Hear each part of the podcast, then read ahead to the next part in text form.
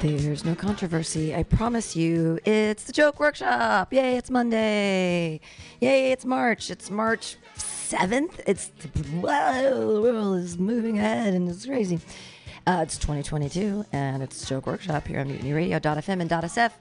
I'm your host Pam Benjamin. We've got like this crazily stacked list, and so it's this is right now we're in the calm before the storm, uh, before the like 26 comedians that wanted to show up tonight. like, what are you doing tonight? There's no Pacifica. Uh, shout out to, to Surf Lounge every other Monday. And uh, I know people are going to try to get all of you people. You go all the way down to San Mateo. You're nuts. It cost, gas is like six dollars a gallon. What are you made of? Money?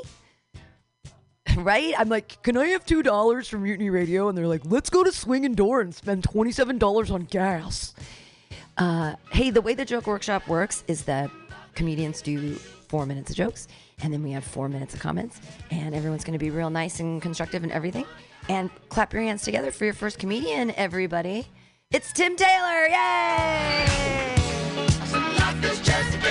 Thank you, thank you, Pam. Mutiny Radio, joke workshops, what I love.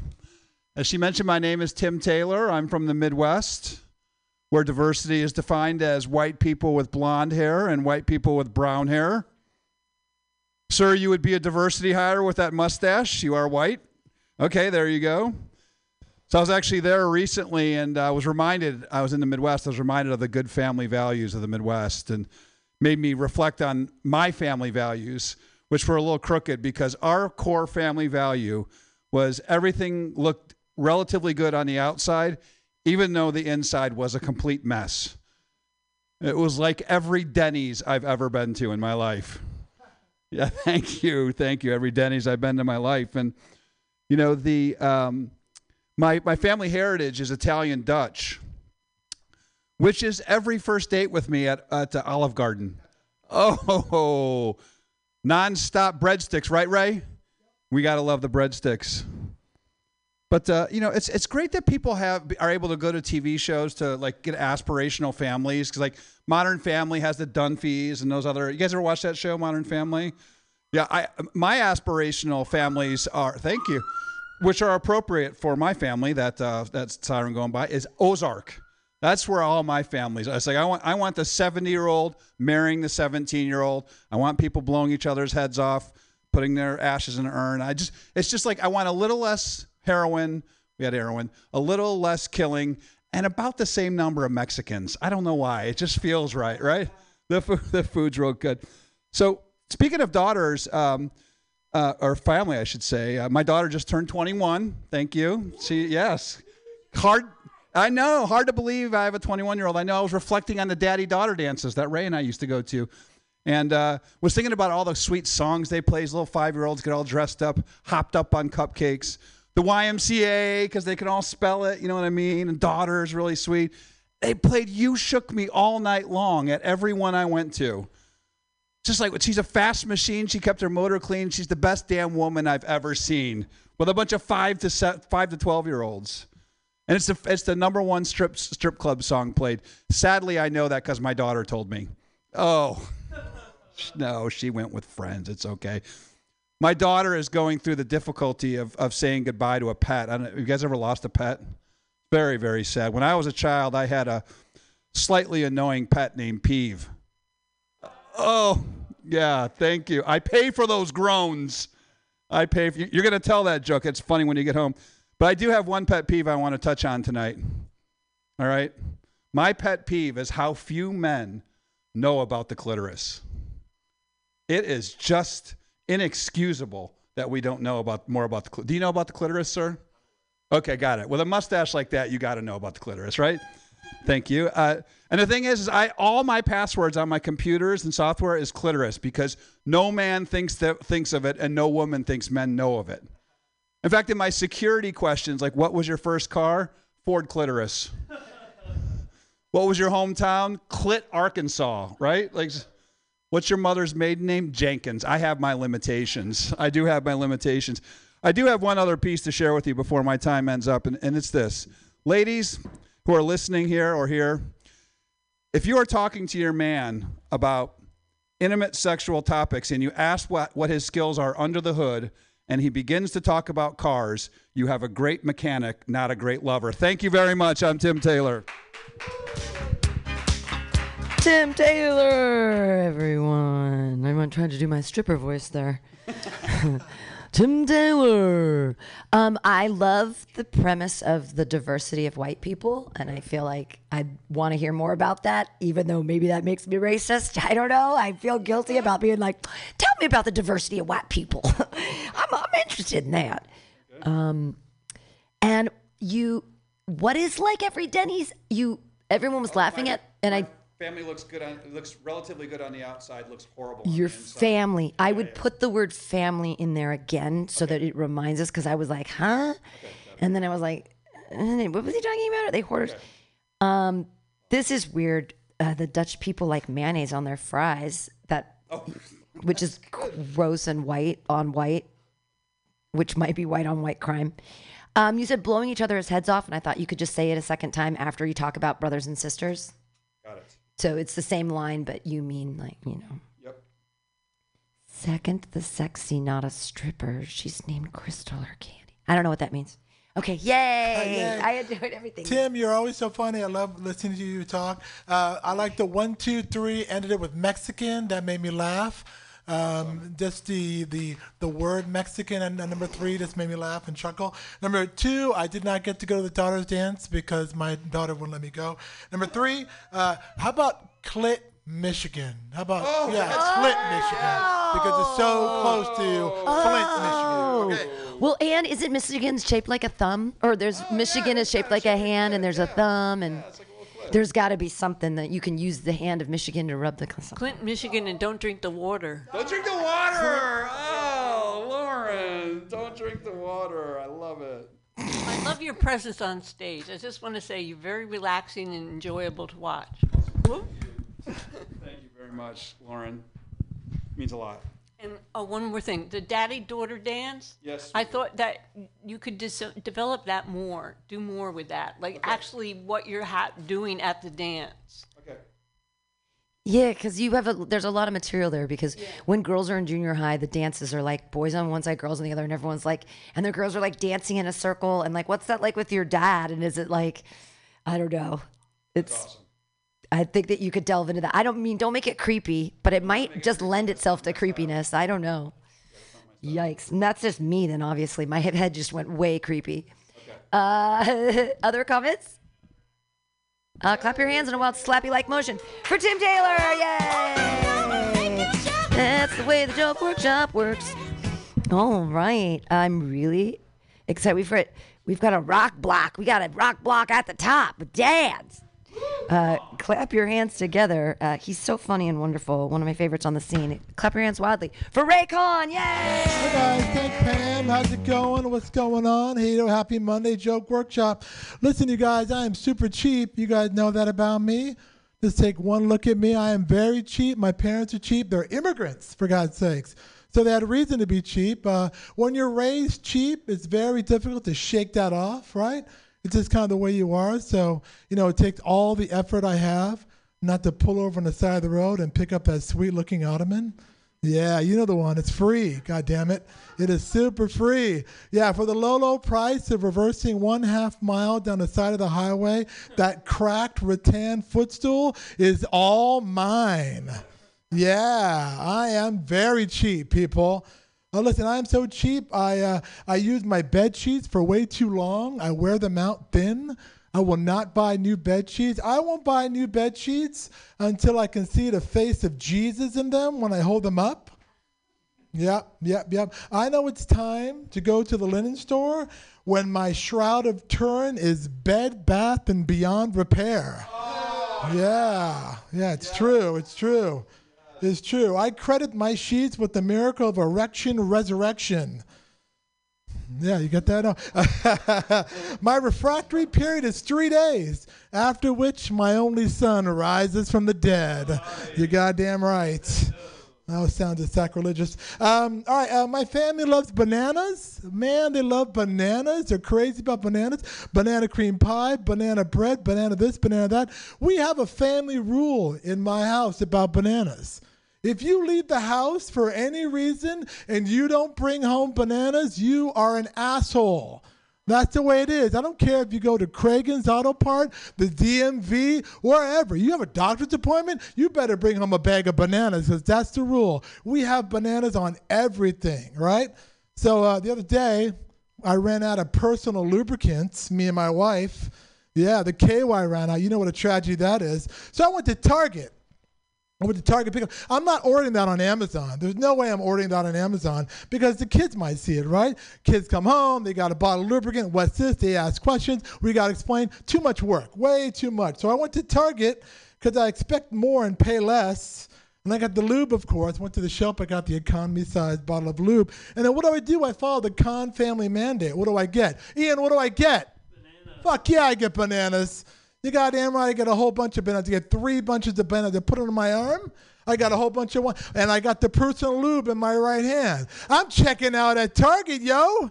Hell yeah. Now, am I going to see a person with this? No. What kind of freak is that? There's no way. That's all I have. I'm not doing it, right? So I go to self checkout. I go to self checkout. I go there. I scan the lube. Ding, no problem. Eight ninety nine on sale, economy size, right? I checked. I try to check the bananas out. What happens? What happened to the bananas? There's no SKU on the bananas. There's absolutely no SKU whatsoever on any of these bananas. So I can't scan them at all. So forget it. Now you ask yourself, people, how did this story end, Ray? This titillating story. What did you do? What a conundrum. Fucking stole some bananas from Target, yo. You're goddamn right. I got the KY. I got the bananas. I left. You know why? Because a man provides, people. A fucking man provides. That's my time. Thanks a lot, Pam. Appreciate it. Monday night. I welcome comments. Yay! Ray Con, everyone! Hooray! Long way to go for the banana. Did it pay off? I mean, That's so I, dog, I, I think I feel like I, I like the length of the banana joke, um, and I like where you're going. It but I would I would at the beginning maybe just to get us going, like that you had to use an old banana for lube, and then like maybe because who can eat that many bananas? So there must be rotten bananas in your house. Yeah. So obviously, when you run out of lube, you use a banana, an old banana, which I know is gross, but Yeah. you gotta take, you gotta give us something before it goes down Okay. the road. You know what I mean? Because we went Okay. real far down the road with you. Yep. And I like, I mean, I like it at the end. Yeah. But I mean, other people can talk about that. Cool. But the Turin joke is very, very smart. Thank you. Hey Ray, always good to hear you, dude. Love Hooray. it. Um, uh, your energy is always fantastic. Uh, the Bed Bath and Beyond joke was funny to me. I thought that one was that was thanks, good. man. Um, I I was expecting you to bring back something about the cheapness later on, like when you're at Target. Like if, and I also expected maybe that you would act out an eight ninety nine bottle of KY jelly at Target, like it was. Like Mm-hmm. Oh, got it. it through, like it was a big thing. Got it. And I also thought that um, when you brought up the the way you go, um, there might be a better thing than ottoman because either that or you say it more deliberately because you Okay. went through it kind of fast. Um, Okay.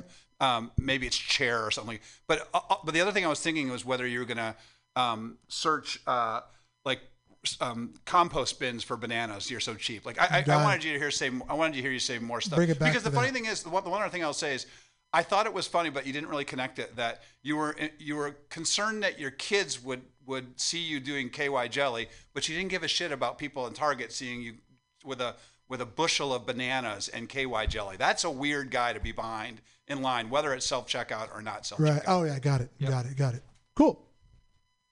Hooray. Uh, yeah, Oh, Hey. go, hear it. uh, yeah, good job. I, I like I liked all that stuff. I I think the you can truncate the part that you're in Target a little bit. I think Okay. like with Pam, I did get lost a little bit. Sure. But I knew the bananas were coming at some point, hopefully. They always are. Um, and then you have to make some mention about you walking around with bananas and KY jelly. Got just it. some line where it's just like I'm walking around Target looking like I'm about to film the most fucked up pornography anyone's ever seen. Yeah, something like because that's the most absurd part to me. Right, right. And you you talk about it where you're like I'm gonna go to self checkout Too instead. brief, though. But just something that's like just like to punch up that part. Yeah. Okay. That's It's it. gorilla Cool, porn. thanks. Someone thinks that you're f- filming gorilla porn, but it's really like guerrilla porn. So it's really like Sandinistas or something. And it's Oh, that's good. Cool. I love the, the Bed Bath and Beyond joke. That was great. And I agree with the bananas. I thought that um, you were going to go back to using the bananas instead of the jelly, uh, like an old, Oh, got old, it. old uh, day old banana. Sure. Yeah. In um, lieu. Banana KY lube. But you could also go in a different direction when you're in um, Target um, looking for something else to add to, to get, to buy, to go with the KY and the banana so that it doesn't look weird. Right. Got it. Something got it. Yeah. really outrageous and go, oh, I thought this would work. Yeah. Bag of Skittles. Got it. Wait, sorry. Or it's it's Halloween and it's uh and, and it's a gorilla suit. Yeah. one more quick thing. Sorry. Uh, yeah, just Oh, one more yeah, go thing. ahead. So, so it, I, I I like I like the misdirection at the end where you're like, I, I walked down, I stole. Right. The, bi- I think you can switch it where the KY jelly barcode doesn't work and the bananas does. And you're like, so you know what I did? I mashed up those bananas and I used it as lube. Like that could be the twist. Oh, and then it goes it, back to it, you being it. cheap or something like that, oh, where sweet. it's like, yeah, guys got to do what a guy's got to do. yeah, yeah, yeah. You know, where, where it's like, or like, I don't want anybody seeing what I'm buying, so Totally. I just mashed up the bananas and made do. Got it. Cool. like That's that. sweet. Yep. Did somebody already say that? Like, yeah, because you're going to use it for lube, right? The old banana. Yeah. That's what Somebody they said it, said. yeah. you Yeah, could say like, like it's weird with the bread and the lube. It's like old bananas are more useful than regular bananas. the new bananas, for some reason. All right. Old bananas and new lube. Like, got like it. yeah, expired bananas are more useful than bananas. Anyway. Well, no, nothing's cheaper than stealing, so I like that. 'Cause Yeah, I if got you're it. really cheap, then you can Cool. call back the. But uh, Sweet. When you, I like the lead in with the cheap stuff. But if you brought it into what you're, you're like, you're like, I'm so cheap. This hat I found on the way here, or like these oh. shoes Oh. I found in a, then it would pull you into the into the space, and you could. Got it. If you're wearing something funny, I don't know. Okay. Cool. Thank Ben. Clap your hands Thanks, Pam. together, everybody, for Raycon! Yay! Yeah, that's the way the jump workshop works. All right, moving along. Keep being awesome and taking good notes and paying attention and just, you know, being super respectful and lovely to your next comedian, Anthony Mitchell. Yay!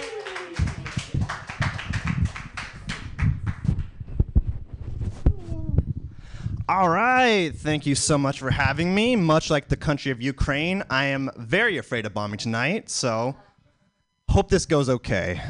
Uh, my name's Anthony, and uh, every day I get maliciously stereotyped. People just take one glance at me and automatically assume, oh, you must work in real estate. Or, oh, this guy works in a law firm. Or even worse, oh my God, you work in gay porn. But no, I do none of those things. In fact, I think all those jobs are so boring compared to what I do. Please ask me what I do for a living.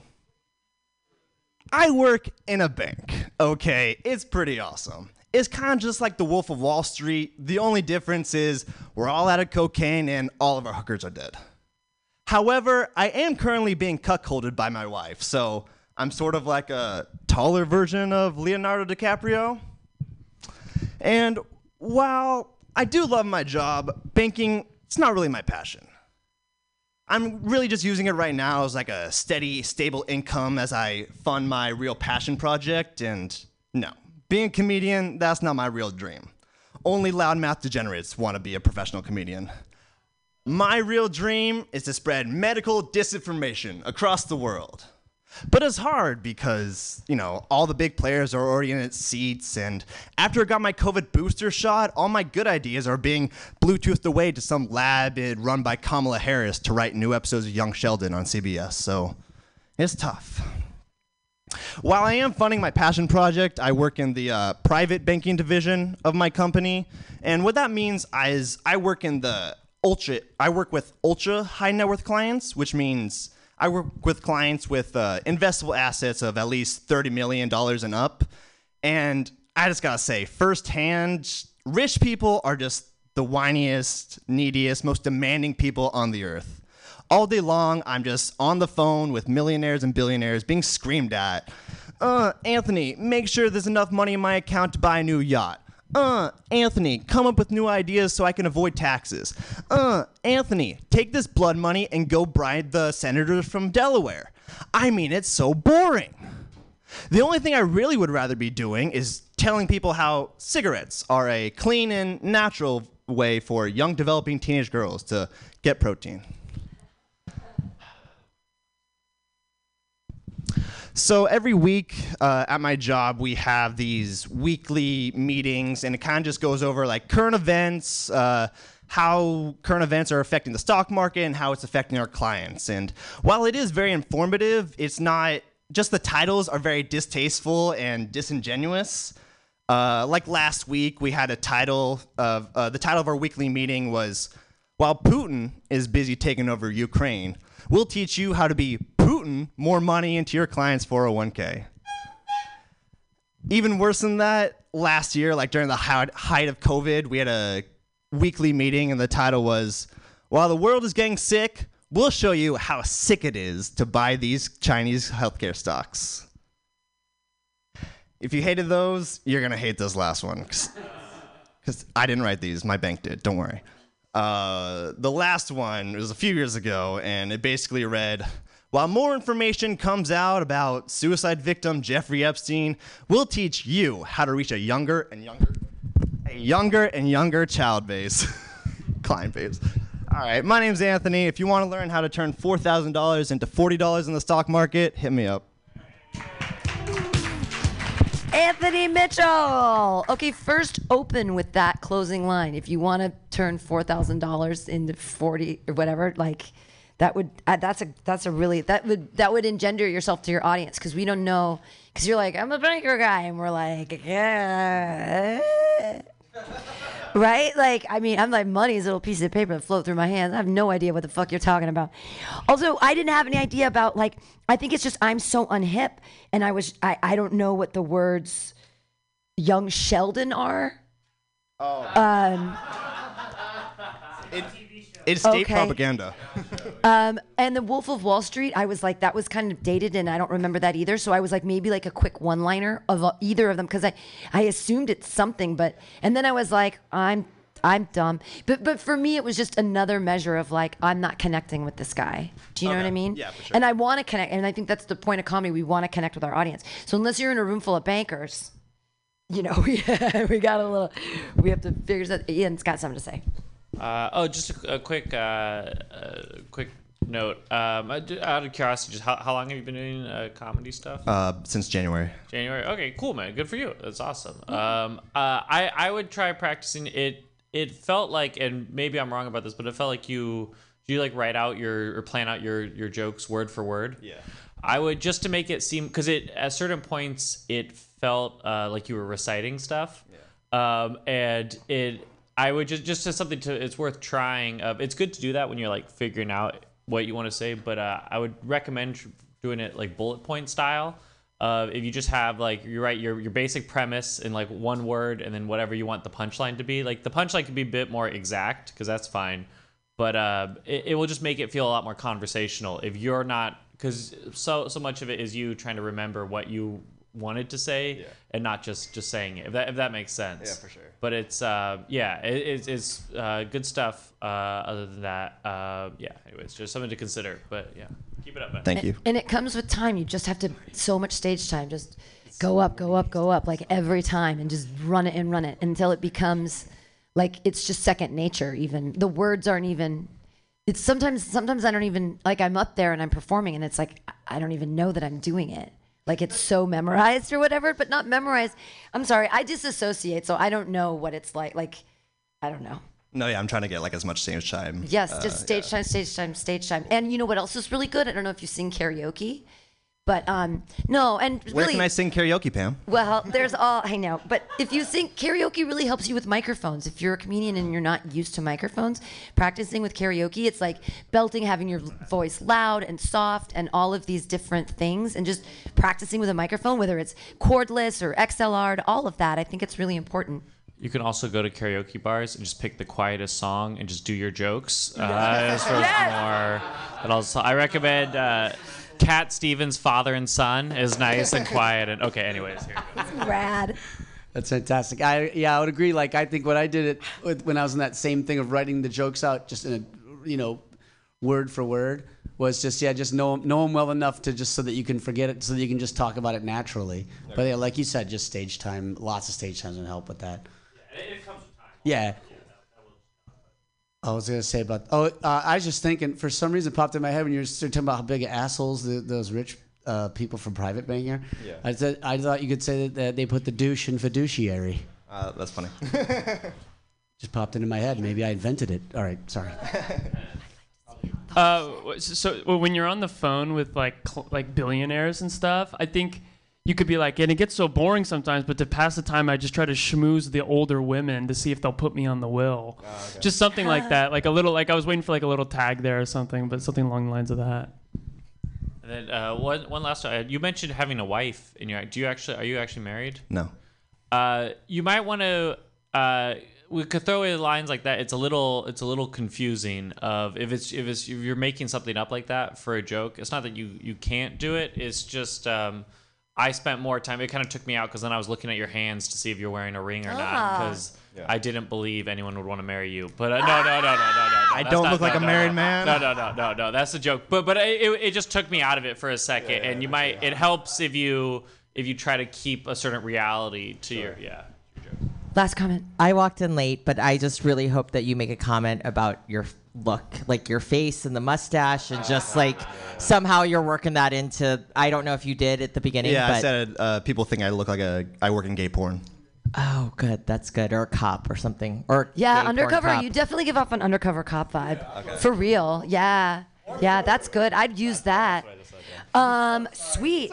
Well, clap your hands wildly, everybody. The very funny Anthony Mitchell. Come back again and again, yay! And and there's a little cup up there if you want to fill the cup with chips, and there's candy. And uh, yeah, I'm really excited that we're all here and paying attention to each other and being so nice. Um, Mike Evans Jr. isn't here, but uh, your next comedian is. Clap your hands together, everybody, for Dan Lewis. Yay!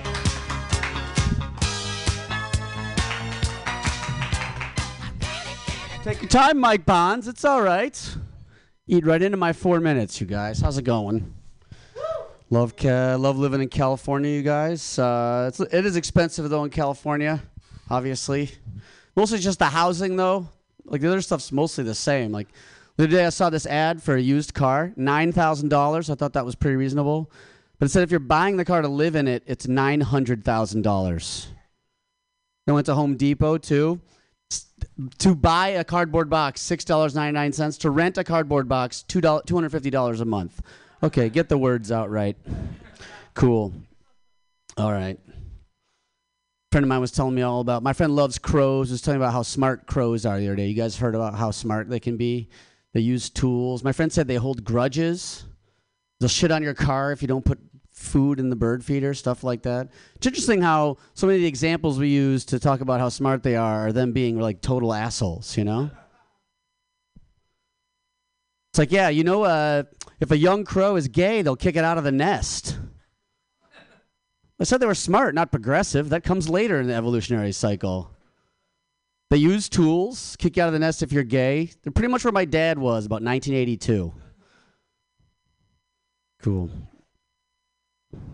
What else? The other day I was making breakfast. I realized it's worse to uh, slightly burn your toast than it is to completely burn your toast. Completely burn your toast, you just throw it away. Start over. Slightly burn your toast, you have this idea that you're going to save it. You know, you start scraping it off. You ruin your breakfast to save 35 cents because we, we, we think we care about waste, but we don't actually. I don't know. Shit, what else was I going to say about that? It's like the sunk, it's basically the sunk cost fallacy. I don't know. We do the same thing with relationships, right? Where the relationship's kind of, you know, we have to fight a little bit to keep it going. We just like, ah, I don't want to waste it. I don't know. I had another line about that. Shit, I just forgot it. Shit. Anyway, if you if you are if you are uh, if you are making breakfast, you slightly burn your toast. Do yourself a favor, uh, put it back in the toaster and completely burn it because it's better that way. Uh, what else? Um, I, I'm- you know, I, I really want to be uh, supportive with uh, using they them for a single person, uh, but obviously in context it can it can really screw things up. Consider the sentence: uh, They cheated on, uh, they fucked my wife. right? It's like at a certain point, it's like, okay, wait a minute, was this a non-binary person fucking my wife? If so, we'll go to counseling. I'll wear a dress, whatever it takes, make it work. If this was multiple people and it was a gangbang, I don't know. I may have to go with the OJ route or something. I don't know. I show up at that house, how many waiters am I going to have to kill, you know? OJ stuff. Keep it fresh. Keeping it fresh, you guys. that OJ, the OJ stuff never gets old for me. I don't know why.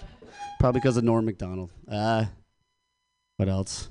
The other day, I was um, I was parking my car on, on this really busy part of Berkeley, and there was this big, huge spot, just like a cherry spot, fantastic. I couldn't believe I found it. I pulled up, you know, in front of the car, in front of the spot to back in, and somebody did the like curb your enthusiasm level pull in frontwards into the spot, and I was just like, "What the?" I was just textbook. And I was like, I had to know what this person is doing. Like, are they that person that's like, I don't know the rules, or are they like, I don't care, it's my spot now, motherfucker? I don't know what kind of person it's gonna be. I got, I actually got out, and I was just like, excuse me, you know that you just did this, right? And they were just like, and I realized suddenly, I'm like, oh, they, these are Spanish speakers, and they have no, they indeed do not have any idea. And I was just like, you, you can't do that. Just, I, I say, lo siento, lo siento, and they're like, okay, and I'm like, no, no, no, you say lo siento. You say Lo Siento. I'm sorry. But anyway, whatever. that happened to me for real. Thank you. Bye. Yay! Dan Lewis. All new stuff. Stay up there, don't know. Um, that was great. That real story at the end. The smart crow thing is all like developed already. The only thing is like, I don't know. Maybe your dad yelled a lot, and you can make like a sound of a crow or something, or Right. somehow they're the similar Right. sounds or something. I scraped my toast. Anyway, I know, and then. I, but I thought I thought it was amazing that you made a toast joke into a relationship joke. I was just like, that's want genius. that. That's that's great. I believe I believe in it. I believe in that joke We'll for the figure out. future someday. Pretty convoluted. It'll convoluted develop. right it's the now. first time I've heard you say it, but I like Yeah. it. First time. Um, so for the for the crow part, when you go like, it's funny that we measure their intelligence based on how much of an asshole they are. It could be funny if we'd be like, we don't talk about our friends like that. It's like I got this friend named Fred. He's the smartest guy I know, but he beats his wife. Super smart though, something like that, where you just kind of make a mention of that. Right, right. Um, for the the the last the, the story you told, uh, my my first thought was because you say that they don't like they don't speak English, they don't know what what like they didn't know they were in the wrong, He absolutely had no clue. but not. They didn't know why this weird guy was like. base, but just because they don't speak English doesn't mean they don't know Yeah, that's what driving I. etiquette. Yeah, I, I, I just all, all. That's the only thing I could think of was the fact that perhaps because they are spend most of their life in another country, that they simply don't know that you don't do that. They had no clue that that was a bad thing to do. Because I think a potential, if you want to add some exaggeration to it, you could. Uh, I mean, maybe they did know they could do that. Because do you think they were just playing the fool? Just to, do, do you think you're the rube in that story? No, well, yeah. I mean, ult- uh, eventually, I'm, I was just like, I want to. I just wanted to know, and and I wanted to like be passionate about it without seeming scary. So I was just like, oh, you just.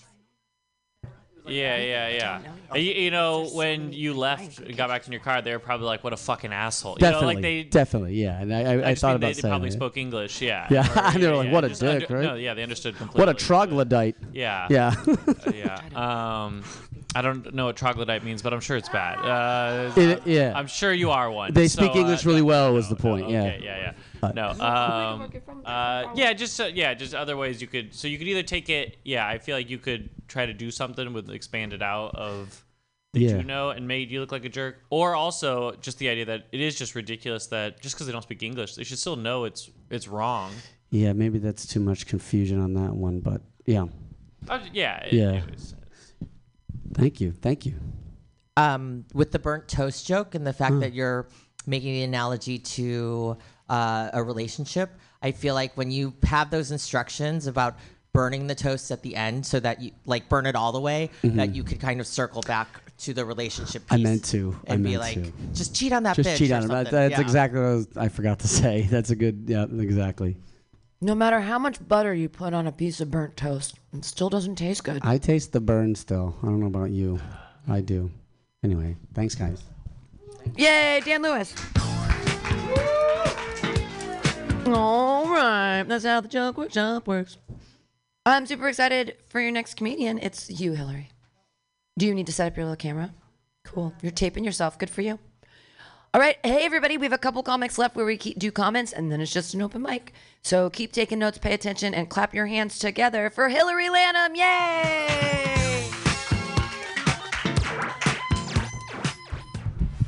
Hello. Yes. Um, my name is Hillary Lannon, and that is very much a white girl name. I sound like I could be Lorelai Gilmore's like best friend for one episode or something along those lines.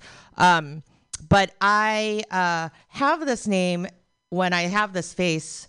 For those people who can't see me, I'm Asian um, because I was adopted. So I spent my first two years in a Korean orphanage. So who has two thumbs and attachment issues? This girl. But um, in addition to that, uh, so then I was adopted by this very, very, very white family from Buffalo, New York. And you know what? The thing is, I realized that is what led me to be standing here in front of you all today because I did not get my fucking dragon mother. Sorry, tar- tiger mom. To I needed like a short Asian lady, angry, beating me upside the head with her slipper, telling me that bees on my report card were not acceptable, right? Or and like telling me that she would disown me if I didn't become a doctor. But what did I get instead? I got a Irish Catholic father who I'm pretty sure was, you know, very um, much an alcoholic and very repressed. And then I had a mentally unstable mother who then had a mental breakdown when I was uh, five and left my father, and then had so much guilt for the rest of her, you know, for the rest of my childhood that it basically was filled with all you can eat Captain Crunch and midnight showings of the Rocky Horror Picture Show when I was 10 years old, which I'm pretty sure neither one of those things are stops on the road to becoming a brain surgeon. But you know, the other thing was so I think really in a lot of ways I should be grateful that I was adopted, right? Because living in an orphanage, Jesus Christ, I'd probably be like a prostitute in South Korea at this point. Although I would at least be getting laid re- on the regular if that was the case. But no, the other thing is though, I'm still even resentful of the fact that I was adopted because of the fact that, you know, I should have been adopted by a nice liberal Jewish family. And instead, I was adopted by these Irish Catholics. But no, the only other, every other Asian person I know who's been adopted were all adopted by Jewish people. And to prove this, the only other Asians I knew when I was in grade school were Mara and Kara, Kara, Mara and Kara Finkelstein. So clearly, they were both getting their bat mitzvahs. And, you know, I would have taken those extra days off. I would have learned the Torah for a couple thousand of dollars. I mean, shit, I do that right now if anybody's willing to pay me for that. But no, it's like uh, I I didn't get any of those things. Instead, I just got this middling sense of like you know privilege and white white or sorry entitlement and white white privilege, which I'm not even sure if I'm allowed to feel that because I'm not white. But I definitely feel like a white girl at, at heart. And so no, the other thing the other thing that I did get though was this really insane ability to drink like a goddamn fish. So I can pretty much it's the merger of nature versus nurture. Koreans are known for their, you know, ability to drink and Irish certainly are. So combine those two together, then you have a super strength alcoholic basically.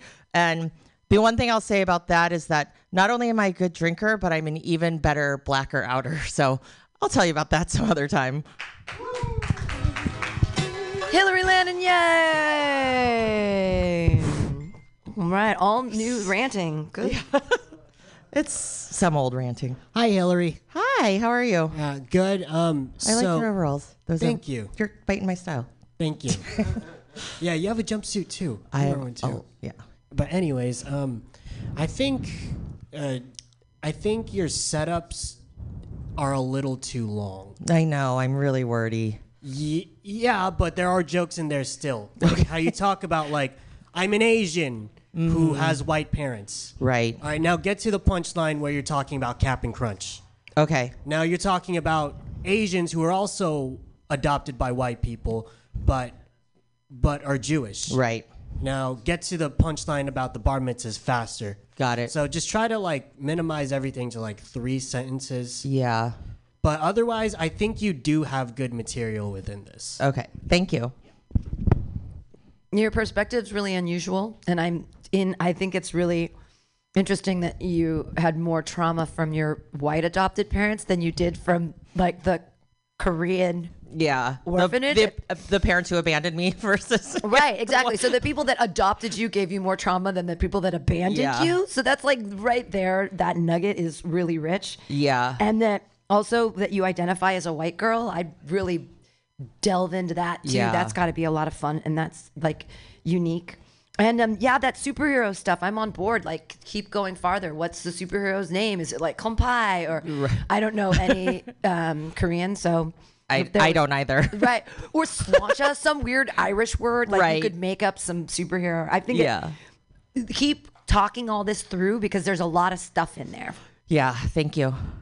Hey, it's Hillary, right? Yes. I'm Dan. I'm from Boston. Hi, Dan from Boston. Um, I love as another Asian comic. I love. I think the like I love the personal stories and stuff like that.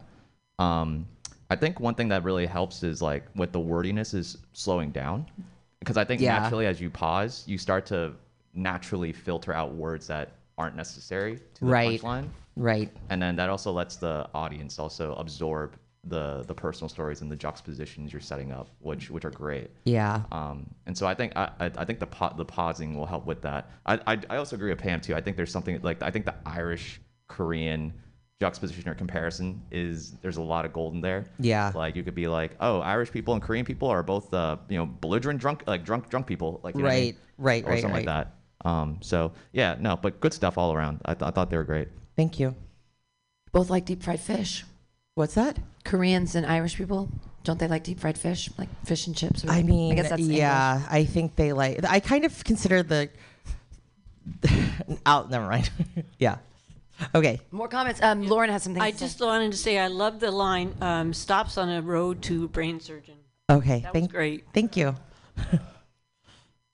clap your hands wildly, everybody, for Thanks, Hillary! everyone. Yay! Yay! All right, this is the last comedian that we're going to be giving comments to, and clap your hands wildly for Ian Langlands! Yay!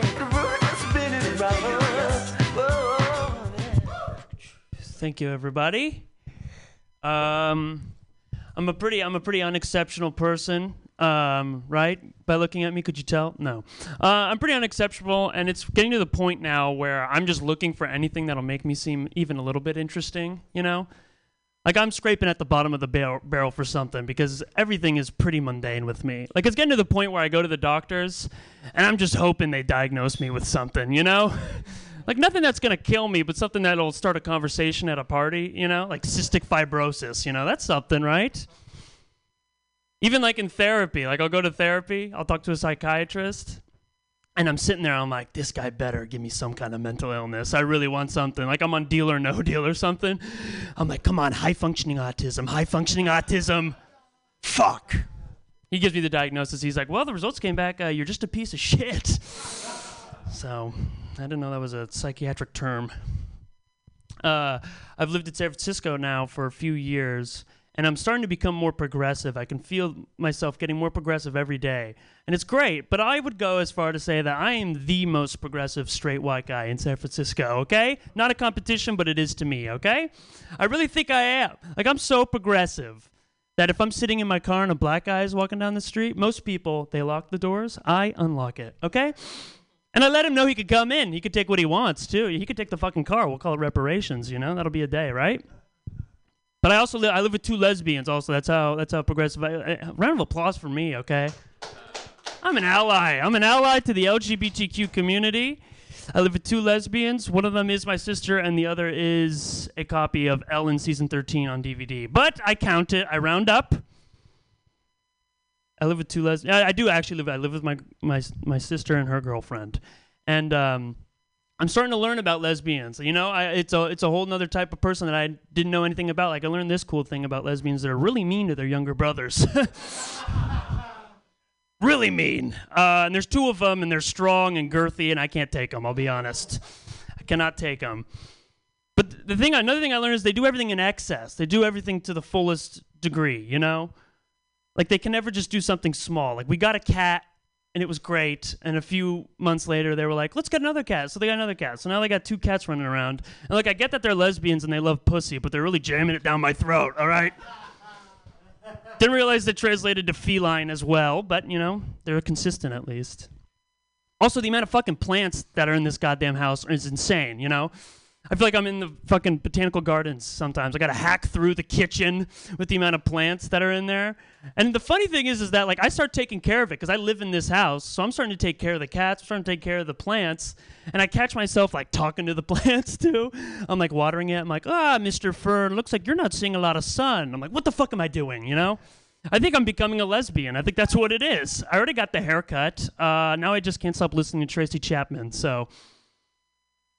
Is that too outdated of a reference? Okay, that's all I had. Thank you, everybody. Ian Langlands, yay! Well, you're my favorite. You can do no wrong. I love everything you do. Um, Paid her to say that. yeah, I know. I'm not. I'm not. That was. I'm not going to be helpful today because I just was enjoying watching you, and I'm like, yay, new stuff. I like the weird new lesbian stuff. I think you're really likable. You can say anything. I like it when you do more act outs though, like when that one time when you went like that. I do that as much as possible. That'll make me laugh. Yo, What's up? what's up, man? What's up? I liked um where you were going with like the whole doctor joke, where you were like, I want him to diagnose me something because I'm a loser, and uh, I feel like I feel like you could go with like a, a different turn instead of saying like you diagnosed me as like a piece of shit. Maybe like look up like a real diagnosis and then like manipulate the words a bit to make it sound kind of like wordplay. You know what I mean? Like like he he like maybe with the intent that you're a piece of shit, like make that assumption, but uh, find like a word or like a disorder, and then maybe after, if nobody knows what it is, you could state what it is, and then people will be like, oh, Okay. yeah. Or whatever disorder has the best drugs. Get that one and then give them to me. You should bring back the act out at the party, but with a piece of shit. So you're like, oh, what are you? Oh, I'm a piece of shit. Oh, okay. Yeah. Yeah, yeah, yeah. Okay, yeah, that makes Uh, I like the uh, I, I like the lesbian stuff. Um, I always like lesbian stuff. Uh, Oh, we know. yeah, yeah, We yeah, know. Yeah, no, it's gross. But uh, I I was um, you you do kind of yeah, when you're doing it, uh, you kind of say like. You, you, it's almost like you're talking when you're talking about living with lesbians. You you said a couple times, just like lesbians in general. Like it was almost like uh, you're including all lesbians in the way you're talking. If that makes sense. Yeah. And I think that particular joke might because what you're saying it, it only really needs to be about your sister and her girlfriend. Yeah. So I think it might focus it more because I, if you do it about a general thing, you could be then people are going to be like, "Are do all lesbians do the things you're saying claiming?" But if you're just like my sister and her girlfriend do this or that, then Mhm. everyone will just be more along for the joke. If that makes sense. Yeah. Yeah. I guess it's just kind of wordy to say my sister and her Um, girlfriend every single time. Oh, you could just say they. Okay. Instead of just saying Yeah. instead of just saying the word lesbians. Yeah, you yeah, know, yeah. It's um. Okay. Yeah. Um, I don't think I I'm can. the whi- I'm the wokest, yeah, wo- don't- wokest white guy, and I don't know how to use they in a sentence. uh, well, I meant they. I meant they in the generic, the generic term. Um, and uh, you know, if you want a really dumb joke, you could be like, "I, I live with lesbians," which is uh, nice, you know. And, uh, uh, and one of them uh, is my sister, so uh, extra nice. You know? okay. Uh, okay. Um, anyways. Okay. Any other comments? Cool. Oh my God, Ryan Good case. I just want to disagree with Ian real quick. Uh, the one part that's I think is funny is when it sounds like you're talking about lesbians in general, and then you said uh, they're really mean to their younger brother because that's clearly a personal thing. So if Uh-huh. you lead them, hold on, I got the mic. You know he won the uh, World Series of Comedy, right? We're, all I want to say, if you lead them to think you're talking about lesbians in general, and it's a very specific thing, I think that's a good joke structure. Okay. I, I agree with no. That part is good. Sorry, I, maybe I wasn't clear on that. That part is a good joke. Mhm. What? Sorry. Yeah, that mic that mic doesn't work. I'm sorry. Mm, you don't get any. Wah, wah. no, you can have the other mic. I'm just, I'm just saying that part is good. That joke. But then after that. But after that, yeah, Okay. you should make it more just about Okay. them specifically. You don't Okay. need to keep it general once you do. Right. Okay. Got it. All right. Thank you, everybody. Clap your hands together, everybody. Ian Langland, yay! Yay! All right, so. Oh, yeah, I know everything falls apart. The entropy in this space is great. Uh, so we don't have to give comments anymore, which is really great. And we have an undisclosed spot, and we have so many people here today. Um, Orion and Ryan and Good Case, do you want to like mad dog each other to see who takes the spot right now? Uh, he drove, so he Okay, uh, hey, clap your hands together right now for Orion Levine! Yay! That's what happens when you're not a broke bitch, Ryan. You get to go. Hell yeah. Um if there's if you're having sex and there's music playing, do you fuck on beat? Is that I feel like I can't not. I feel like I can't not do. I, I I don't know why I become a metronome in that moment, but yeah, I uh, I don't know. I just I don't know. It's impossible not to march to the beat of my own meat in those instances. Uh, if I'm in a rush, I'll put on a drum roll. That's what I'm saying. You know what I mean? Okay. Um, I don't know. I. it's embarrassing. If I had any rhythm, they would know what's up, but uh, they don't. I, I that's why I put on something with no discernible rhythm, like a penny falling down a well or a white woman beatboxing. Ironically, uh, yes. Uh, I'll say it. I send dick pics. I do it. Um, I wrote some dirty jokes. Uh, of course. Um, yeah, I I do it. Uh, don't worry, I'm safe about it. I wear a condom. Um, and uh, always solicited, unless it's to my brother. He would never agree to it. Um, hell yeah. I wear this, but uh, I probably wouldn't wear. Uh, normally, I don't wear a hat on the stage, but uh, I, I'm wearing. I wear this Bulls hat. I'm not a fan of sports at all, uh, but I still wear. I still wear sports apparel. I do. I wear sports apparel all the time because I love cartoon animals and when men don't respect me. So, uh, people are like, "Oh, you're a fan of the Bulls?" I'm like, "No, but I love the concept of an angry red one." Um, like you weren't there for uh, when Jordan was great. I'm like, yeah, but what did he do for agriculture? Uh, or rodeos. Hell yeah. All right. Say what you will about Republicans. Uh, I think one thing we can all agree on is that they uh, sell better merch. They do. Um, they kind of killed it with the merch. Don't tread on me. I thought that was a skateboard company until last year. It's cool, man. MAGA hats, that's supreme. Give me one of those. Uh, thank you. Swastikas is a cool shape. Um, all right. Um, yeah. Democrats have shitty merch.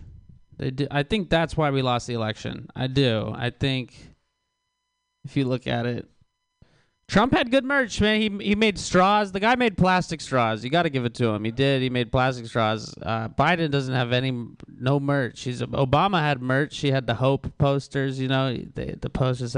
Biden should have cope. I think. Um, hell yeah, honk it, Pam. Um, all right. You guys all right? That's good. Um, yeah, I, I I get I get high every single day, um, right before I go to work. And um, the thing about working with kids is it's uh, they're mean. Um, they I, I got money stolen out of my backpack. I work at, uh, I used to work at this middle school in the marina, and they but it wasn't marina kids. They they were um, poor, and uh, they stole money out of my backpack, which a lot of money too, sixteen dollars. Um, and I told my boss about it. She was cool. She was like, you know, that's not okay. It's not your fault. I'm gonna, we're gonna, uh, I'm gonna talk to HR. We're gonna reimburse you. How much money they steal? I was like sixteen hundred dollars. Uh, all right, thanks guys. These are the best pens. Uh, these are my favorite pens. Your Mutiny Radio. Com- They're really good. Grab a pen. Thanks guys. Yay! Oh, Ryan Levine, it's such a pleasure that you stopped by. I grab a pen, and there's candy and chips. And uh, your next comedian, clap your hands wildly, everybody, for Jared Senna. You heard her, guys. Clap your hands wildly. Come on, come on, come on. All right, all right. How are we doing? How are we doing? Good? All right. My name is Jared. I've been doing stand up regularly for two months. I'm not doing stand up every night, though, because I want to be rich and famous. I'm doing stand up every night so I can take a pic and I can post it on my Tinder profile. Um, Um, saying you're a stand-up comedian just sounds better than saying you're five foot two and work at Peet's Coffee. More often than not, I bomb, but as long as I get a pic of me with a microphone, no one will ever have to know the difference. Keep the bragging rights, everybody. Um, what else? Okay, so I'm a Gen Z person, so that means I grow up with Xbox Live chats and social media. Like, that means you can say whatever racial slur you want to me and I won't get mad at all. But if you ever unfollow me on Twitter, then it's fuck you forever. okay, what else? How do we feel about going to war, guys? Figures, figures, figures. It's not very fun. Dying is not not fun. I don't I don't ever plan on like getting exploded by artillery on a Friday. No. No. um I I personally don't know what to feel about bringing back a draft. Like I really don't want to get shipped off to war, but at the same time I never got the chance to study abroad in college. like okay, I know it's war, but are you going to turn down a, trip to Europe? Not again. Pandemic happened, ruined my chance. Um, um, like, yeah, like I said, like I get that it's war, but you're telling me housing and travel is paid for and I don't get to go to class? That almost makes up for it, apart from the fact that I might die or or get run over by a tank. Um, um, you know, uh, believe it or not, I actually have a lot of experience shooting guns and getting into fights in Call of Duty. Um, if you ever find yourself in a shootout and you get shot, just like stay calm, lay down, like die, and wait till you respawn on the map. okay. Uh, so I mentioned that I work at Peet's, but two weeks before I got that job, I actually got fired from my old job. And that sucks because I really liked it. But you know what? I don't feel I don't feel bad about that because I kind of feel good about myself. I stood up for myself. Someone had to tell that 12 year old that I was tutoring to shut the fuck up. yeah, I used to be an English tutor. I got fired because I yelled at a kid. I yelled at him. You could hear the sound waves from like planets away, man. You could probably hear it here. Um, I don't understand. Apparently, if you yell at a kid, you have anger issues. Uh, what? Because they're younger than me, I'm supposed to be the bigger person. First of all, most 12 year olds are already fucking bigger than me. Uh huh. Like, I was getting bullied by 12 year olds, guys. Um, you know, th- not. I'm just gonna end it right here. Thank you, everybody. You've been great. Come on, come on, come on. Jared Santa, everyone. All right. Moving right along, your next comedian. Put your hands together for Newman Shake. Yay!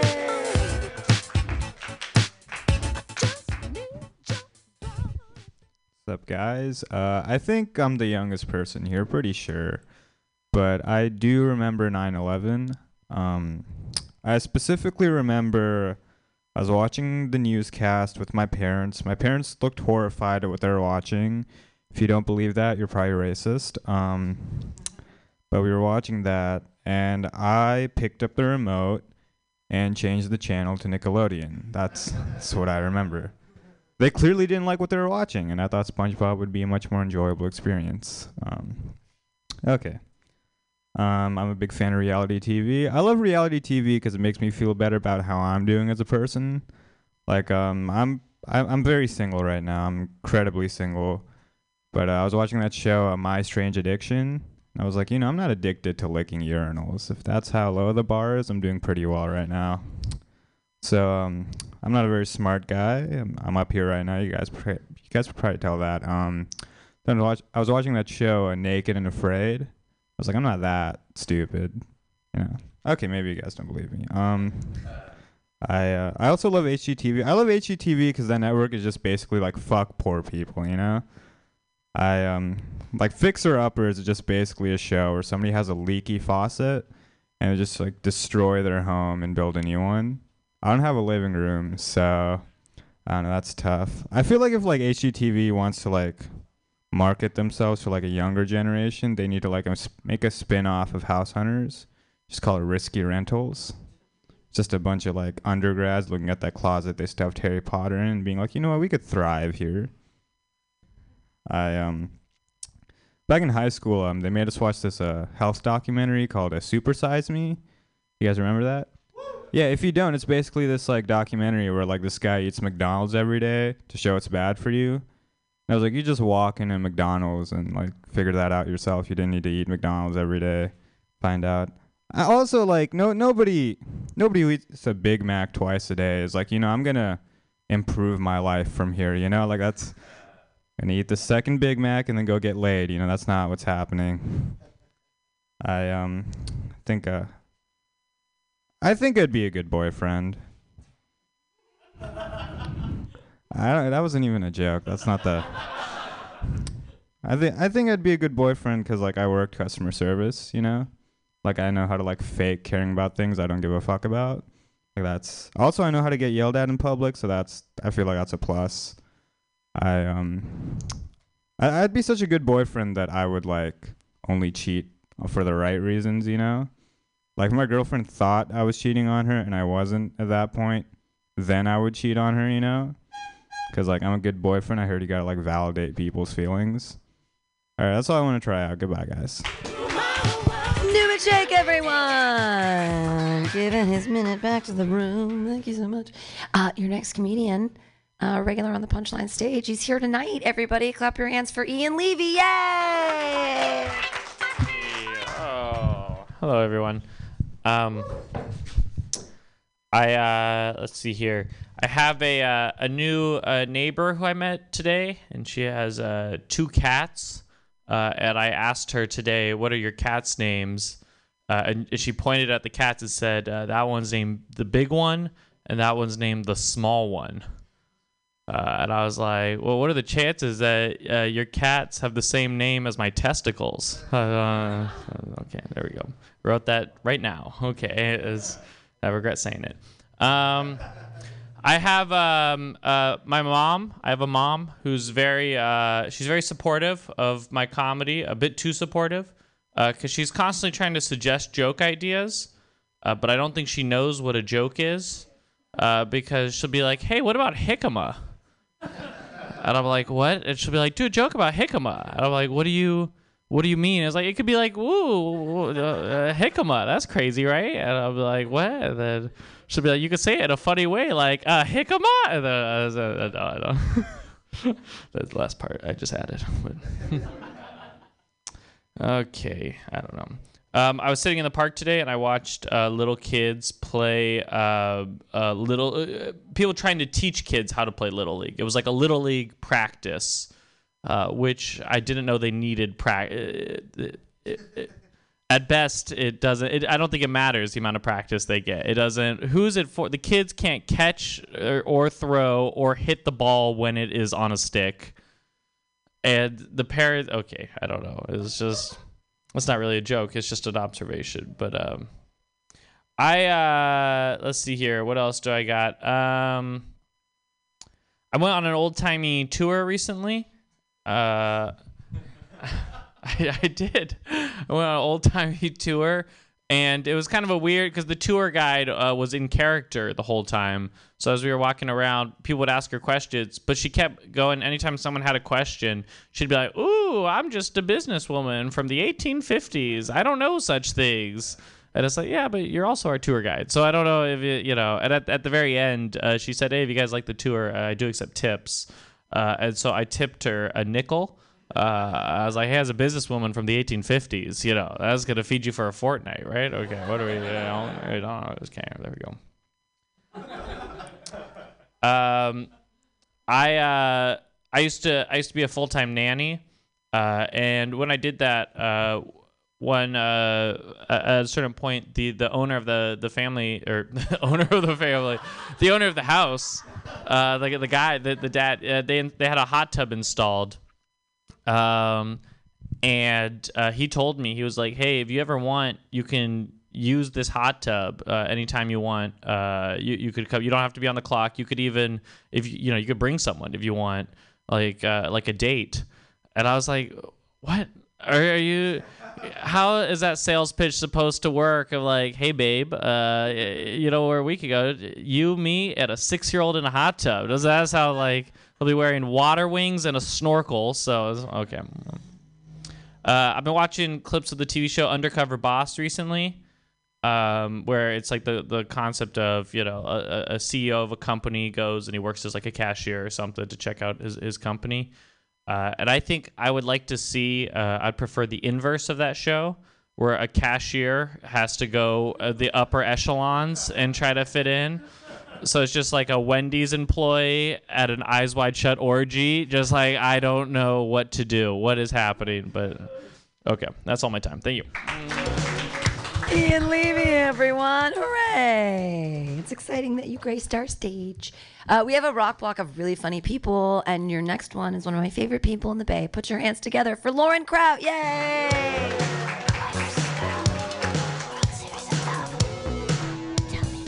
Thank you. Ooh, cup. So what's up with jicama? Thanks. Being in the present moment is um, is what it, where it's at, because we can't we can't live in the fa- uh, in the past because where would we park our car? We can't live in the future because it hasn't happened yet. So we have to be in the now. That's where it's at. Like right now, I'm telling this joke. Right now, people are listening. Right now, you're wondering where is the punchline to this long winded thesis on mindfulness? Well, so am I. So am I. I'm on to the next premise. Punchline is so yesterday. Okay, thank you. Uh, I never buy potato chips. As a devout anorexic, they never fit on the menu. I've trained myself not to eat them. Like they're there they are right there. It's like they're making me no, no, stay away. Good, good. I love potatoes in almost any form. Fries, scalloped, baked, hash browns. What else is there? Boiled.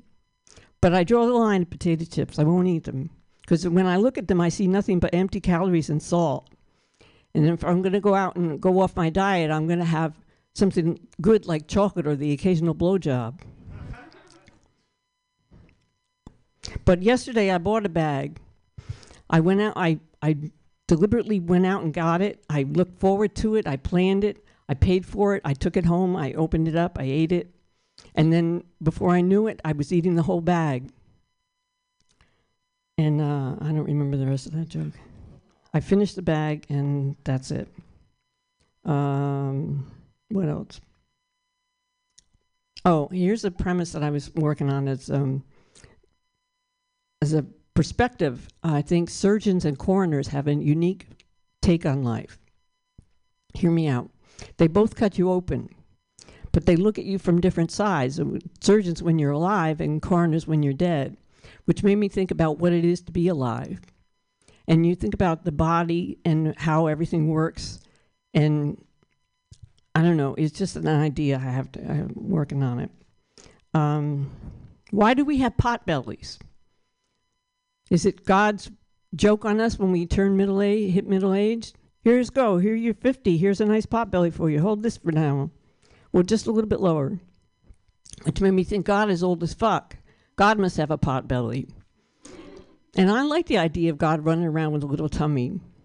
Can you just see him tripping down the aisles at the grocery in the grocery store? Where do they keep the pickles? Shit, I forget the rest of that. Somebody left their notes up here. I'll do these jokes. All right. Uh, I'll leave you with this. Because I have OCD, people have asked me to explain the difference between obsessions and compulsions. When you have obsessions, you worry a lot. You avoid unlucky things like raisins. Very unlucky. With compulsions, you repeat certain actions over and over. You touch and count whatever says, touch me, count me. It's Monday, right? It's Monday. When I leave the house, I have to touch the kitchen table. Did I touch the kitchen table? It's Monday. I fight crime on Mondays. All right, I don't. Re- Thanks a lot. well educated. Lauren Kraut, everyone! Hooray! I gotta go touch people in the other room. Woo! Yay! We have full room, lovely people. Um, your next comedian, clap your hands together, everybody, for Jason King! Yay! Yeah, give it up for yourselves, everybody. Yeah, I uh, I just did my first comedy tour. I did a small comedy tour. I did five cities, five cities in the Midwest. First time being in the Midwest was really cool. Um, the last place I was was in Minnesota. People in Minnesota are super nice. I uh, started a fiasco in a bar, and the bouncer kicked me out, and he was like, "Can you leave, please?" I feel like the last time that happened in New York, uh, the bouncer threw me out and then fucked my girlfriend. Very different level of nice. I uh, it was really cold. It was so cold that on my way to the last show, I saw a black dude getting robbed by someone who looked uncomfortably cold. I didn't realize this was happening at first, but then the black guy roasted him for being too cold. He was like, "This man can't even say, give me your money." he out here sounding like a 1992 Honda Civic. Uh, let's see. I uh, while I was there, I was flirting with this girl in a bar, and we hit it off. And at some point, she goes, "Listen, I'm here with all my friends and our dates. However, I would like to keep talking to you. So can you pretend that you're gay?" And at this point, I'm like, why can't you pretend that you're going to sleep and then drive to my house? Right? Like people people do that all the time. Like a girl will stop texting you at 7:30, fuck a dude, text you back at 11 a.m. and then be like, I was asleep for 14 hours. no, you weren't. Uh, and then was that at that point she like gets closer and she whispers and she's like, "Be gay for me."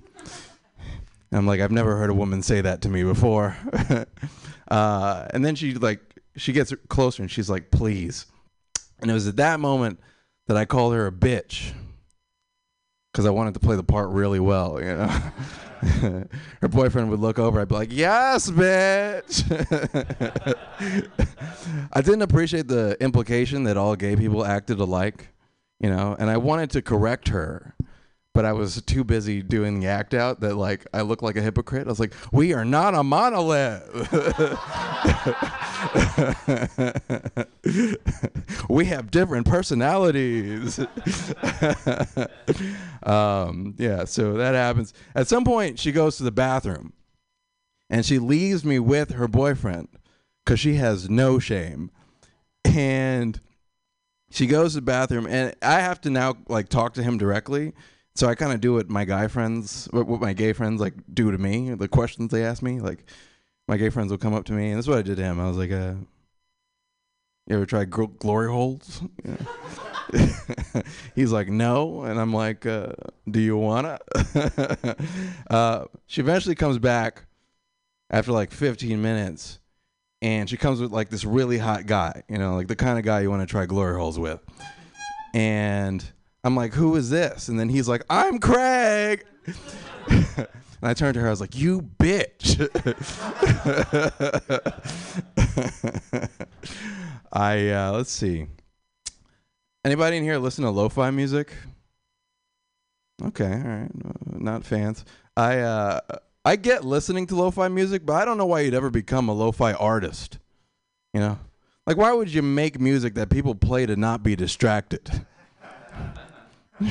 right? Like people make music to make people dance, to make people cry, and these lo-fi artists make music for YouTube unboxings. You know? right? Like someone will review headphones on YouTube, play lo-fi in the background, and then put on the headphone to try it, and then play something better. Right? I talked to my friend about this. He was like, "Do you think they're not talented?" And I was like, "No. It takes a certain amount of talent to make something that's so uncompelling." that you don't notice it's on for 12 hours. All right, guys, my time. Thank you very much. Jay Z King, everyone! Hooray! Hooray! All right, moving right along on the list. Keep clapping, everybody, for Dan Britton.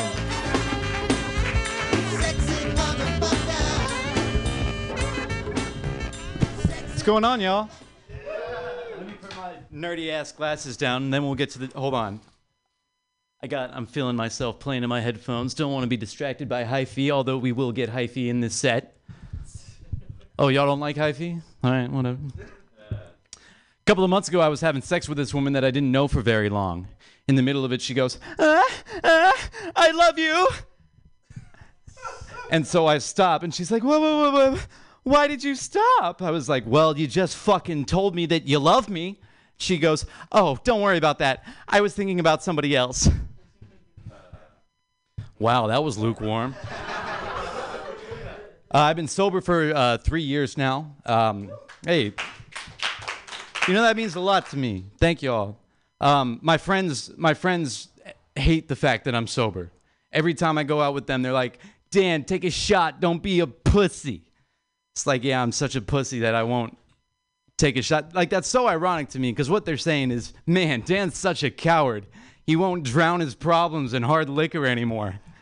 Look at Dan facing life's challenges head on like a bitch. Do you guys see that BP and Shell like canceled all of their like business in Russia? Like they're out of Russia. You know how bad you got to fuck up for titans of the oil industry to be like, guys, we have to pull out. What kind of people would we be if if we if we let this happen? Another lukewarm response, okay? Um, but yeah, so part of my sobriety has been going to therapy. Um, my therapist seems to think that I have commitment issues, probably because I flake on half of our sessions without telling him beforehand. I'm not a therapist, but I personally think that he has abandonment issues because all I hear from this fucking guy is, You fucking left me here.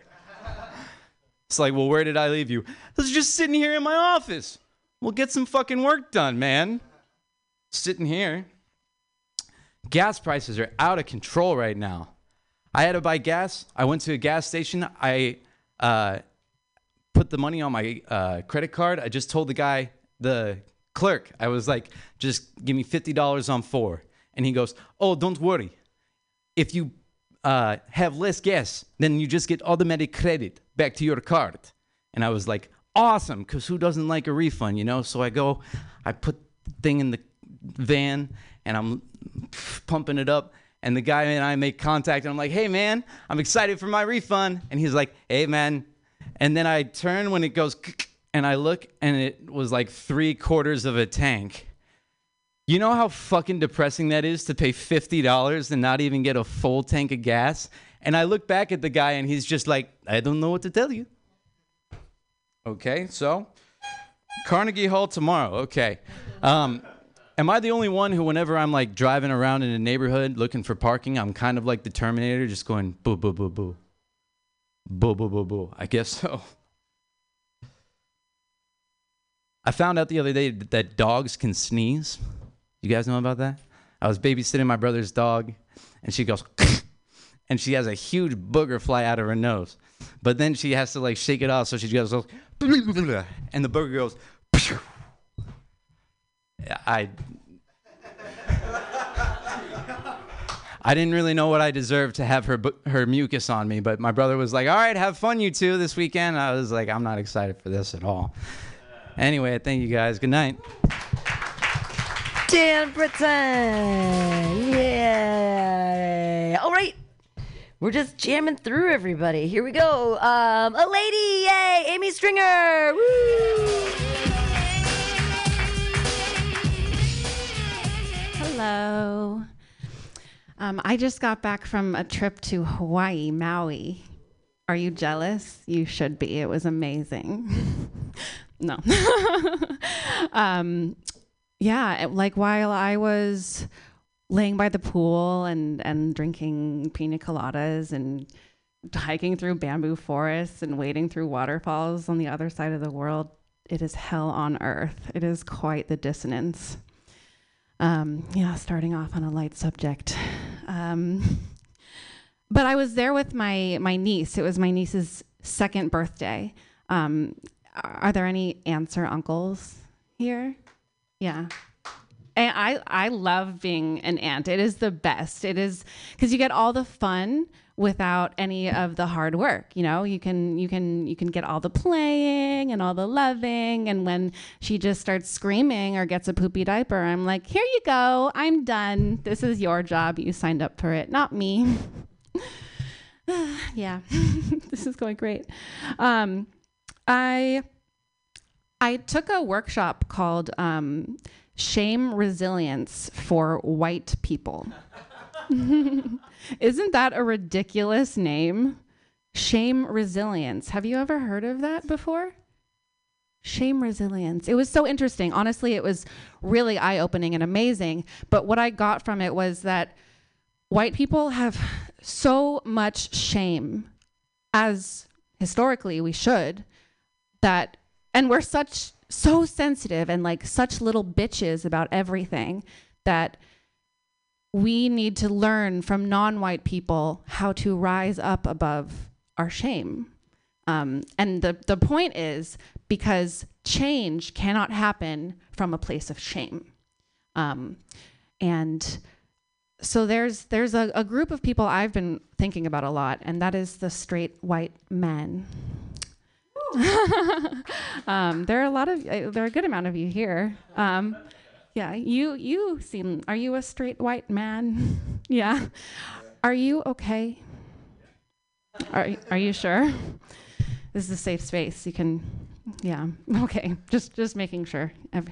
Cuz as a collective, um, you seem, you know, as a as a group you seem really sensitive about a lot of stuff and that's because i think um, as straight white men you have like double the shame of of being straight and and being white and being men are like triple the shame actually.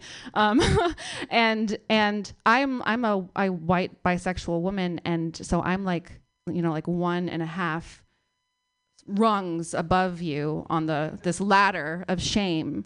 Um, and so as someone who is you know just slightly above you i'd like to take the time to womansplain something um, squirting is not the same as having an orgasm thank you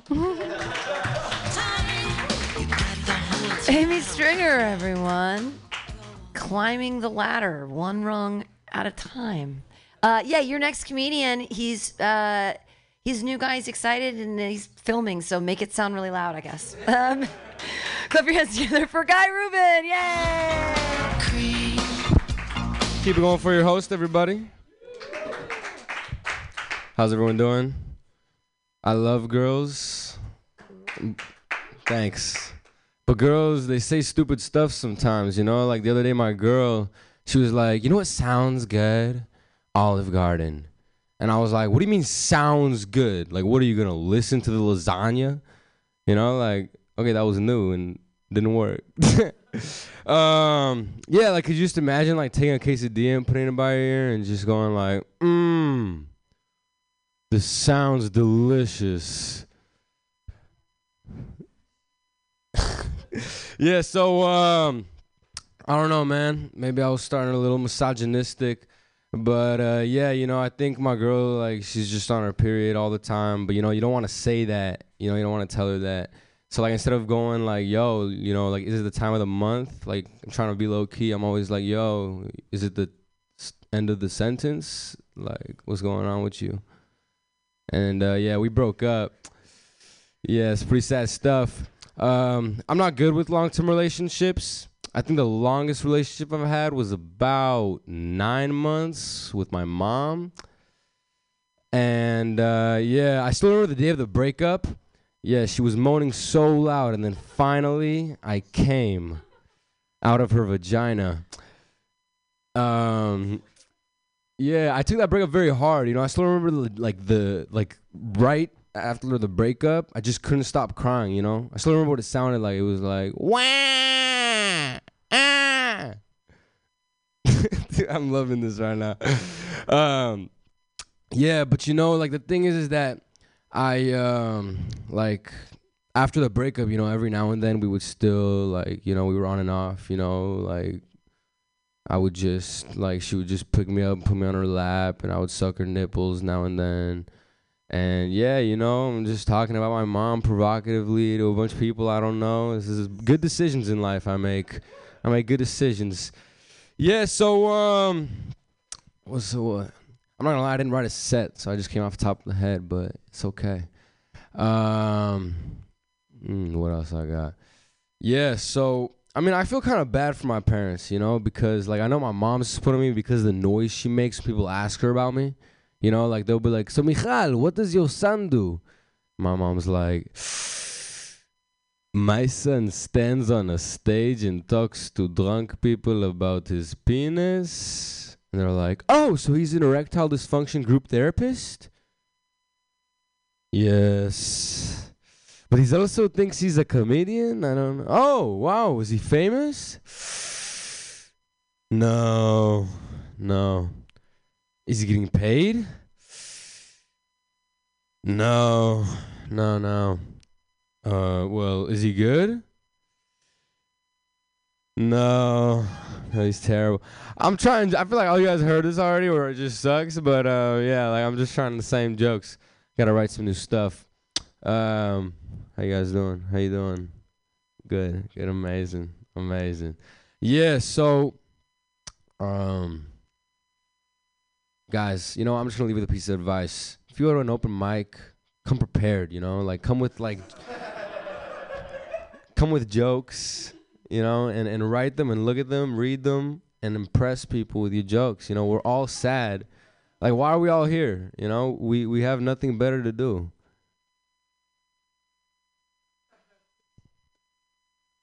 I'm gonna leave with that. All right, guys. My name is Guy Rubin. Guy Rubin. Thank you, everybody. Yay. I'm high. I don't know about you. I'm having a good time. Your next comedian. Sometimes I get to play magic with him. That's fun too. Uh, clap your hands together for Josh Kotsky. Yay! mic's all flaccid. Hello, I don't have any cool impressions, so I feel a little bit out of place tonight, but it's all right. Uh, my mom posted on Facebook yesterday, which is rarely a good thing. I feel like, with the exception of Pam's wonderful, wonderful post, uh, everyone over the age of 50 who posts on Facebook is posting something along the lines of uh, syringes are the devil's dick and the vaccine is his cum shot.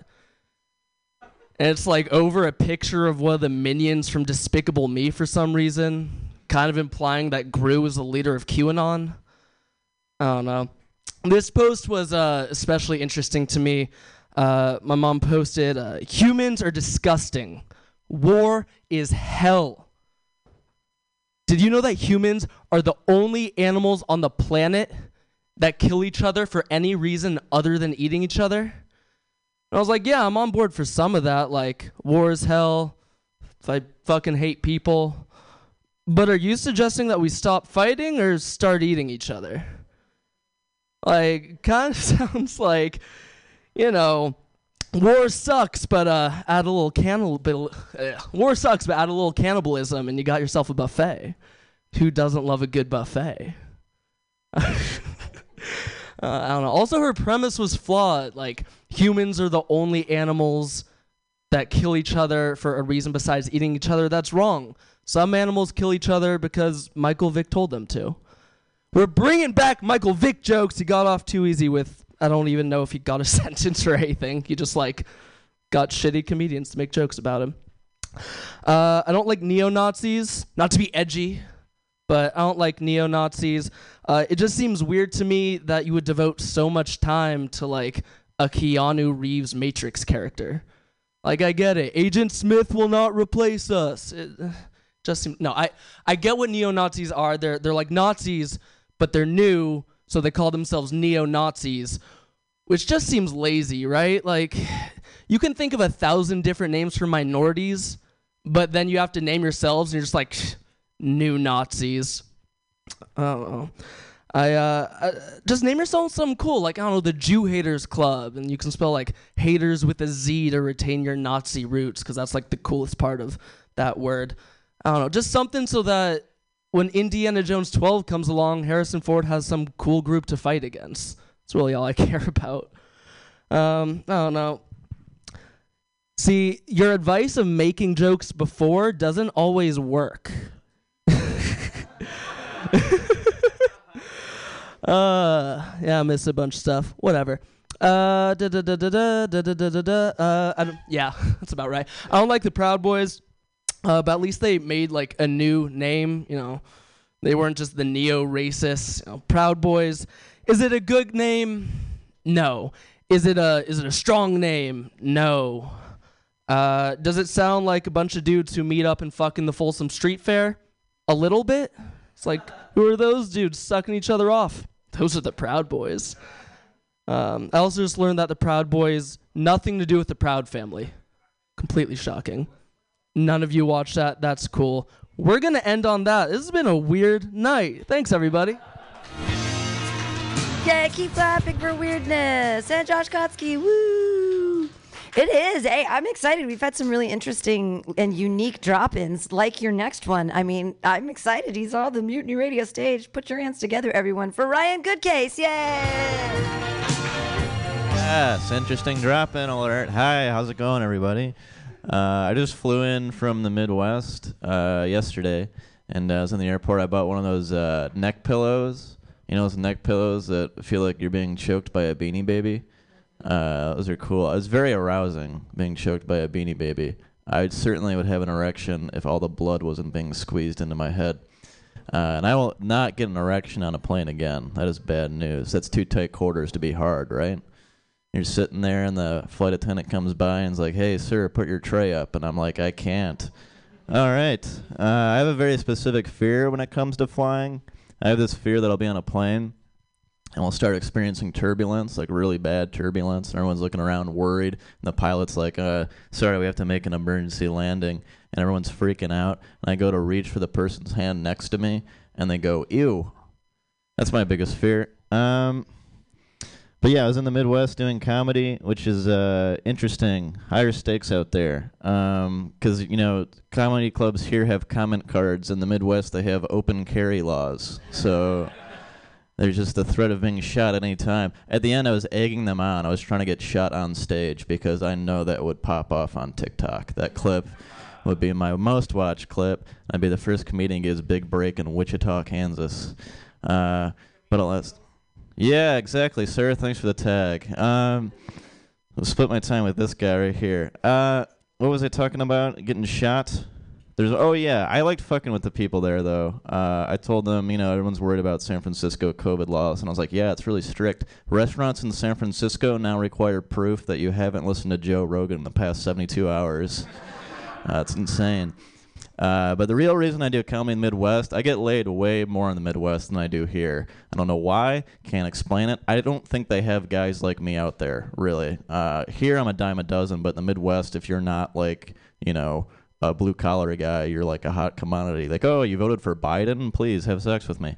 Uh, I'm pretty sure I've had sex with every bisexual woman named Emily in Kansas. like, there can't be more than two, right?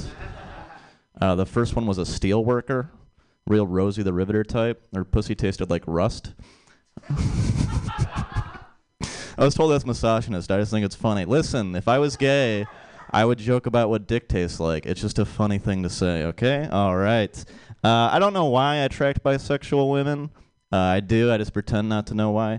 Uh, I'm not very masculine, right? Like, uh, I'm the kind of guy who will get thrown off by how heavy a door is.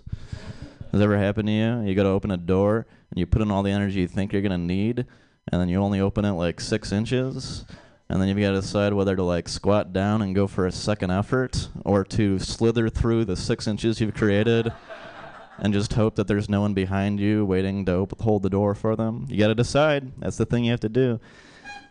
Yep. last thing to say uh, was the last thing I said, but. Don't you think it's odd that the person who coined the term horseback riding felt the need to specify where on the horse the person was riding? like, I would have assumed the back. If you told me you went uh, horse riding, I wouldn't have been like, how does it see if you're on its face? Uh, my favorite sexual position is uh, reverse cowgirl, which is when the horse is on top. Uh, all right, that's been my time. I'm Ryan Goodcase. Enjoy the rest of your lives. Thank you. Brian Goodcase, everyone. Hooray. All right. Uh, we're to have time for everybody, and it's um, it's show just keeps getting better. Put your hands together for Sam Carroll. Yay!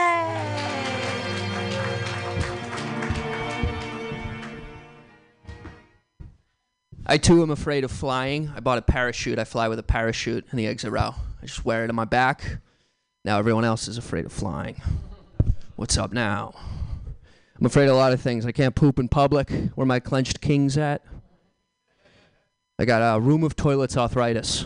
Went to the doctor. He said I had room of toilets arthritis. Room of toilets arthritis. All right, all right. I don't know. I don't. I don't trust him. It's the same doctor that told my mom she had type two autoerotic anaphylaxis. So, I don't know what to make of that. All right. I can't, I couldn't get a sitter tonight. My kid's outside in the car with a note on the window says nothing valuable inside. I got arrested by a crooked cop. He had scoliosis and herpes simplex. It was complicated. Before COVID, I was a masseuse. Then robots took my job and had sex with my wife. She had a body like an hourglass, big feet and big head, thin vagina, sandy. It was thin and thin and sandy pussy. You can't you can't say that though, 'cause that's misogynist, right, Ryan? All right, all right. Nuclear family's unstable. Last week, found out my mom's got type 2 autoerotic anaphylaxis. Side effect of a peanut allergy. Her throat closes up. She starts to masturbate. I went over there with one of my sisters to check on her, and she's drunk. And she says to us, What am I getting great grandchildren out of the two of you? And we're like, Mom, if we do that, they're going to come out fucked up. All right? It's 2022. We got pesticides in the chicken. We got we got GMOs in, in toothpaste, and we start talking about making sweet fuck to a next of kin. We got a baby coming out looking like Eraserhead. All right? No, I didn't. I didn't say that. That was very.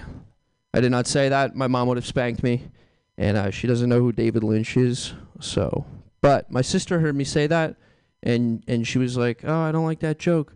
Because of the incestuous implications. And I said, Psh, incestuous implications? Pump the brakes, Quasimodo. That one's not about you. You're my ugliest sister. I'd never have sex with you. Scurry back to the hole from whence you came. She knew what I meant. She put on peanut butter war paint, crawled up my mom's vagina. Like Benjamin Button, if you watch it backwards. You watch that movie backwards, it's about a dude who lives in a world where everyone else ages backwards.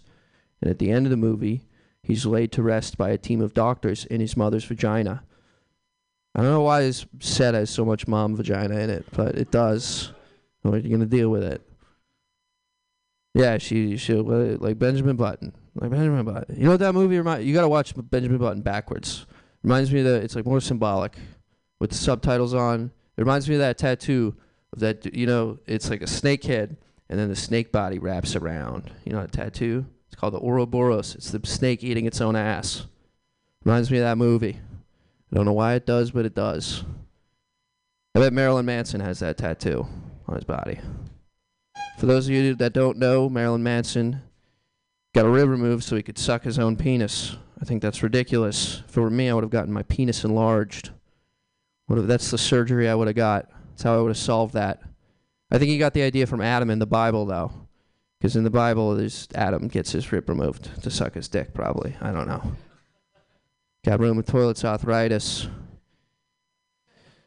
I asked my doctor, I said, why do I have room with toilets arthritis? He said, most of the time it's because people have trauma, like any stressor. There's an initial, there's an initial trauma. Do you have any trauma, Sam? I said, yes. When I was 11 or 12 years old, I defecated in my best friend Nick's hot tub when his mom was in it, and it was her birthday. And and it was very embarrassing because everyone knew it was me because there was a chemical and that turned all the water around me the color of shit brown. So, all right, have a good have a good night. Yay, Sam. All right. I hope she's wearing a midriff today. I think about her every day, and and I do. In the weirdest, co- I've been cu- cutting up T-shirts, and I try to wear them, and, I'm, then I'm not brave enough. I actually have a shirt, and it says Holocaust Acknowledger, and it's a midriff. Maybe I can loan it to you. Put your hands together for Denise Lee.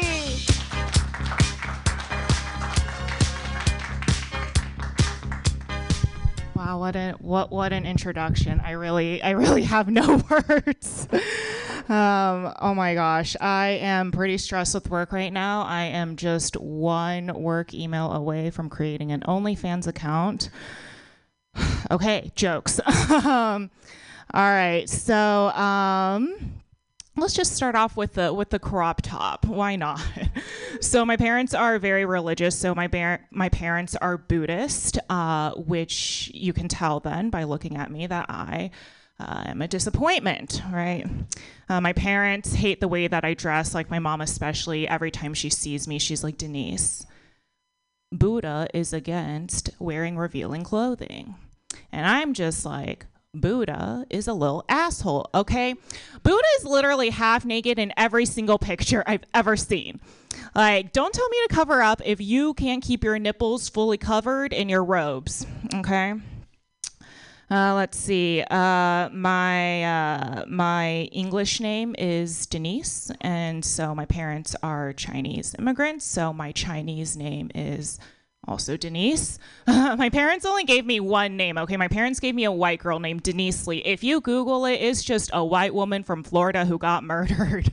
that is that is the that is the legacy.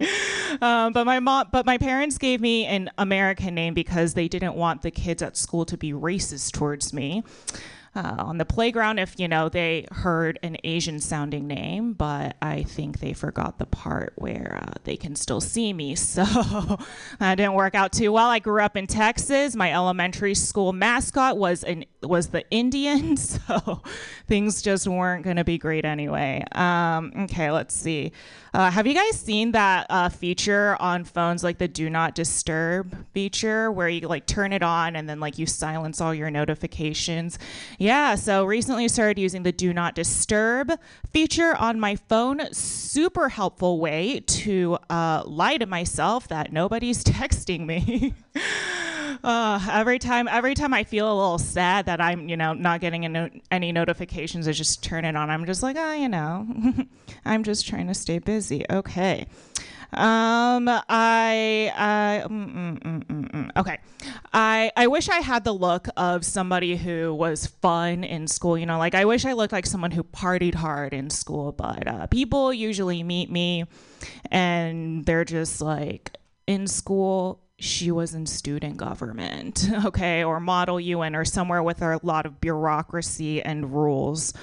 Um, that used to be better. Okay, we'll just go back to the old way of doing things. Um, I'm very bad at flirting. I, I think one of the reasons I'm very bad at flirting is because I have this NPR podcast host voice I can't get rid of. No, I think, thank you. I think it's because uh, my parents made me learn English from listening to public radio news. Like, my first word in English was genocide. Okay, just generally not a super romantic word out there. I mean, I'm also just generally bad at flirting. Like, I remember once I was talking to a guy and he was like, What's your favorite position? And I was just like, uh, Usually fetal position. and, uh, okay, I'll leave you guys. I wish that was a lie. Uh, I'll leave you guys with this. I I, I feel like I, I know I'm getting older because I feel like my excuses to not hang out with people uh, sound fake now, even though they're real. Everyone keeps ha- asking me to hang out at night, and I'm just like, I can't. I have to go defrost a salmon at home, so that's what I'm gonna go do now. Okay, bye. Denise Lee going to defrost Aaron. Bye, guys. Thank you for coming. That's super exciting that you were here. Yay. Um, your next comedian, he, um, I like to joke that he's the ghost of my aborted son. Uh, put your hands together for Mike Evans Jr. Yay! Oh, he's coming back. Oh, okay. Um, then I didn't tell people who was next. D- Dan, you want to go? Everybody, all the way from Boston, Daniel Guan, yay!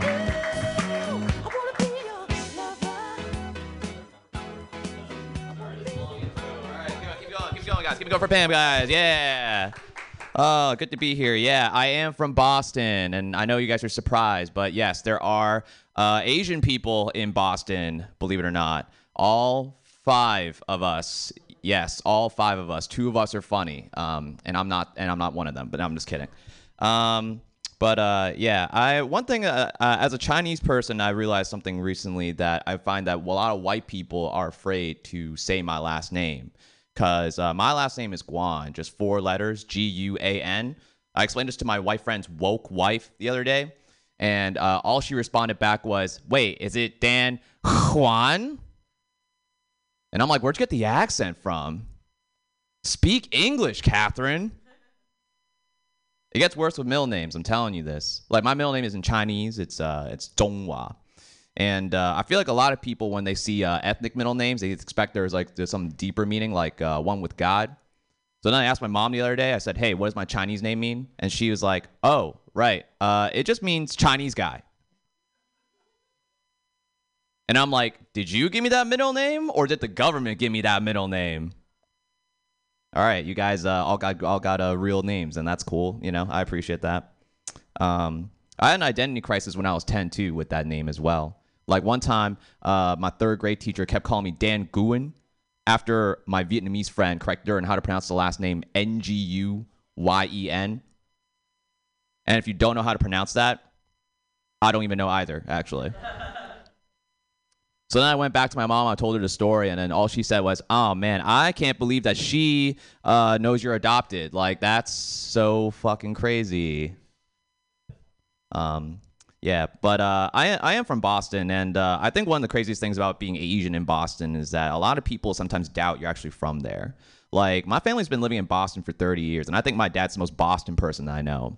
Like he loves the Sox, he drives recklessly, and he's racist. So like what? what are we really missing here? One time, actually, I was at a I was at a power tool store uh, with them, and then the store associate looked at both of us, and she just said, "Uh-uh, no, I ain't talking to him. I want only gonna talk to you because I don't deal well with accents here." And I was like, "Accents? My da- that's not my dad giving a Chinese accent. That's him giving his best impression of a Boston accent." The stupid thing now is that he just thinks that yeah, I drop the R's all the time. Like now he says things like car is car or Harvard Yard is Harvard Yard, and uh, how are you is uh, why didn't you buy me a car and go to Harvard instead? Um, uh, speaking of languages, uh, I am trilingual, guys. Uh, so uh, that means I speak three languages. I speak uh, Chinese, French, uh, and pretentiousness. And being, you know, speak and being speaking French is pretty cool as an Asian person because I like to, I couldn't, I can't confuse people anymore. You know, like one, like you, they either think that I'm either a really smart, educated Asian man or a really rich Chinese billionaire. So, like, which one is it? And the and the crazy thing about crazy rich Asians as well is that they also ruin clothes for me. Like, I can't wear Supreme anymore because now people just think I'm a Asian fuckboy. I can't wear uh, Louis Vuitton because then people think I sling drugs. And then if I wear both, uh, I just look like a guy that just goes to school here in Berkeley. So um, what's up to deal with that? All right, you guys have been great. Thanks so much, guys. I've been Dan Guan. I hope to come my big one. Yay, Dan Guan, all the way from Boston. Did um did there he is? Hey, clap your hands together, everybody, for Mike Evans Jr. Yay!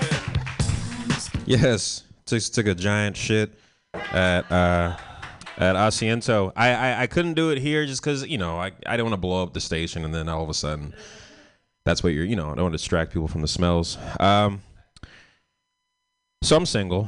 Um, as you can tell from that shit story, I um I don't know. I don't know if I talked about this last week, but I I have a hard time sending dick pictures. I don't know how you guys feel. I feel like there's no like right angle to send a dick picture. When like when girls send naked photos, doesn't matter if you're in front of the mirror or like you know over like this or there's always a good angle. I'm never gonna be like, ah, I wish there was more light, you know. But for dick pics, what's what's a good angle for a dick picture? Is it this? Is it? Do you want my face in it? I'm curious for those who makes me notice if you like getting dick pictures. No, okay, that's the thing. well, the thing is, what I started doing, I started. So anytime a girl asks me for a dick picture, I started. I just look up dick pictures on Google, and I just send them the best one that I find. Yeah, they're always black. I have to, right?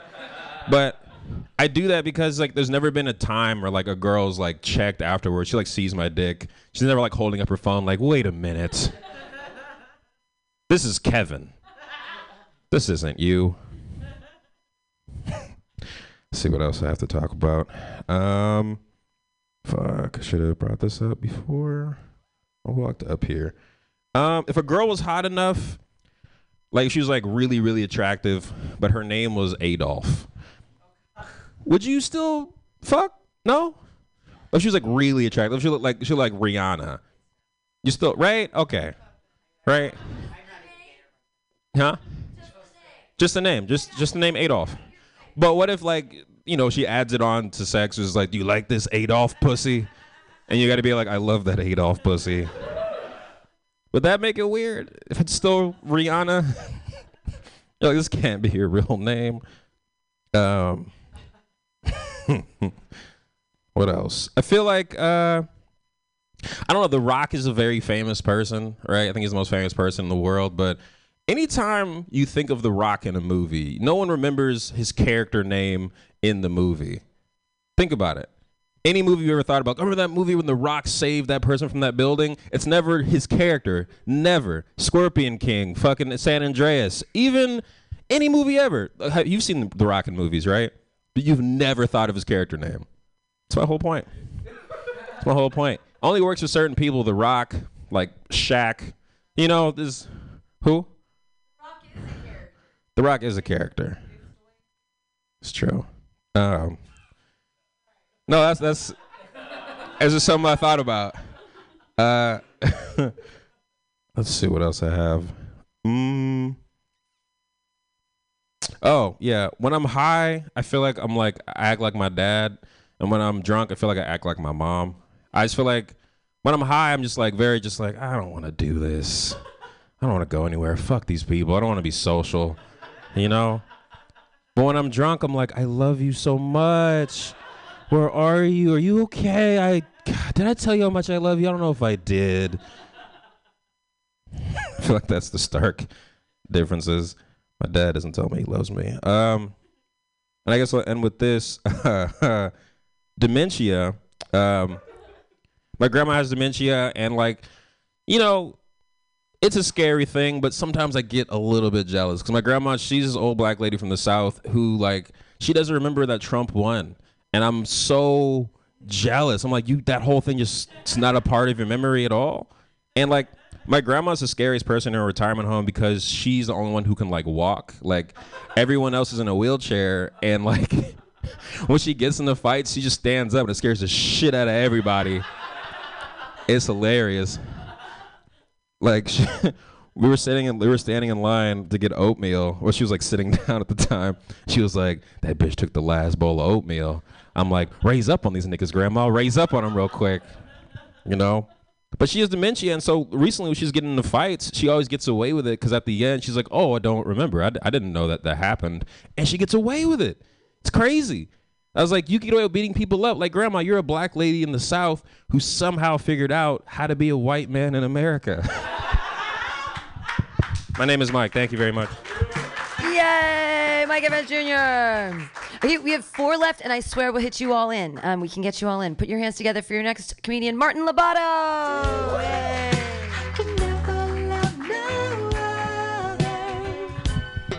What's up, everybody? I'm just here to rant a little bit. Fucking gas prices are too fucking high. I'm ready to group. I'm ready to invade the Ukraine my goddamn self. Anyways, with that being said, man, the fucking Ukraine going off.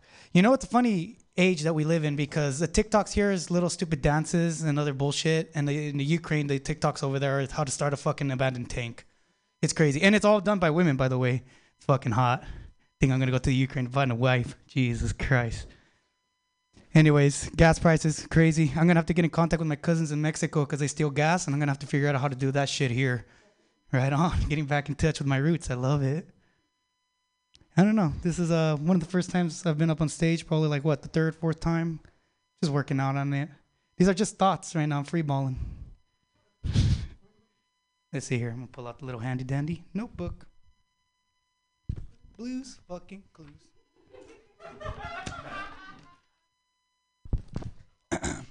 oh yeah. So if the draft was to come to the U.S., I'd be the first one to tell them I got a criminal record. I don't think I could go, man. Because fuck that. First off, I don't know about that whole thing that's going on. You know, with the whole Vietnam thing, it was bullshit. This kind of turns out to be bullshit. And I think the reason why we're flipping out about the Ukraine is because it's not us fucking up the little country. It's another country, and they're not brown. They're white. So that's why we're bringing attention to it. But I mean, I don't know. Like technically, the Ukrainians are Nazis, or there's a like a special forces crew out there that they're apparently Nazis. So it's like, all right, like I wonder what happened if I join up that regiment. I wonder what they'll think of me. Go for it. I don't know. Other than that, that's all I got for tonight. Thank you guys. Martin Lobato. show, telling us about the world. Your next comedian, clap your hands together for Hunter Uniac. Yay!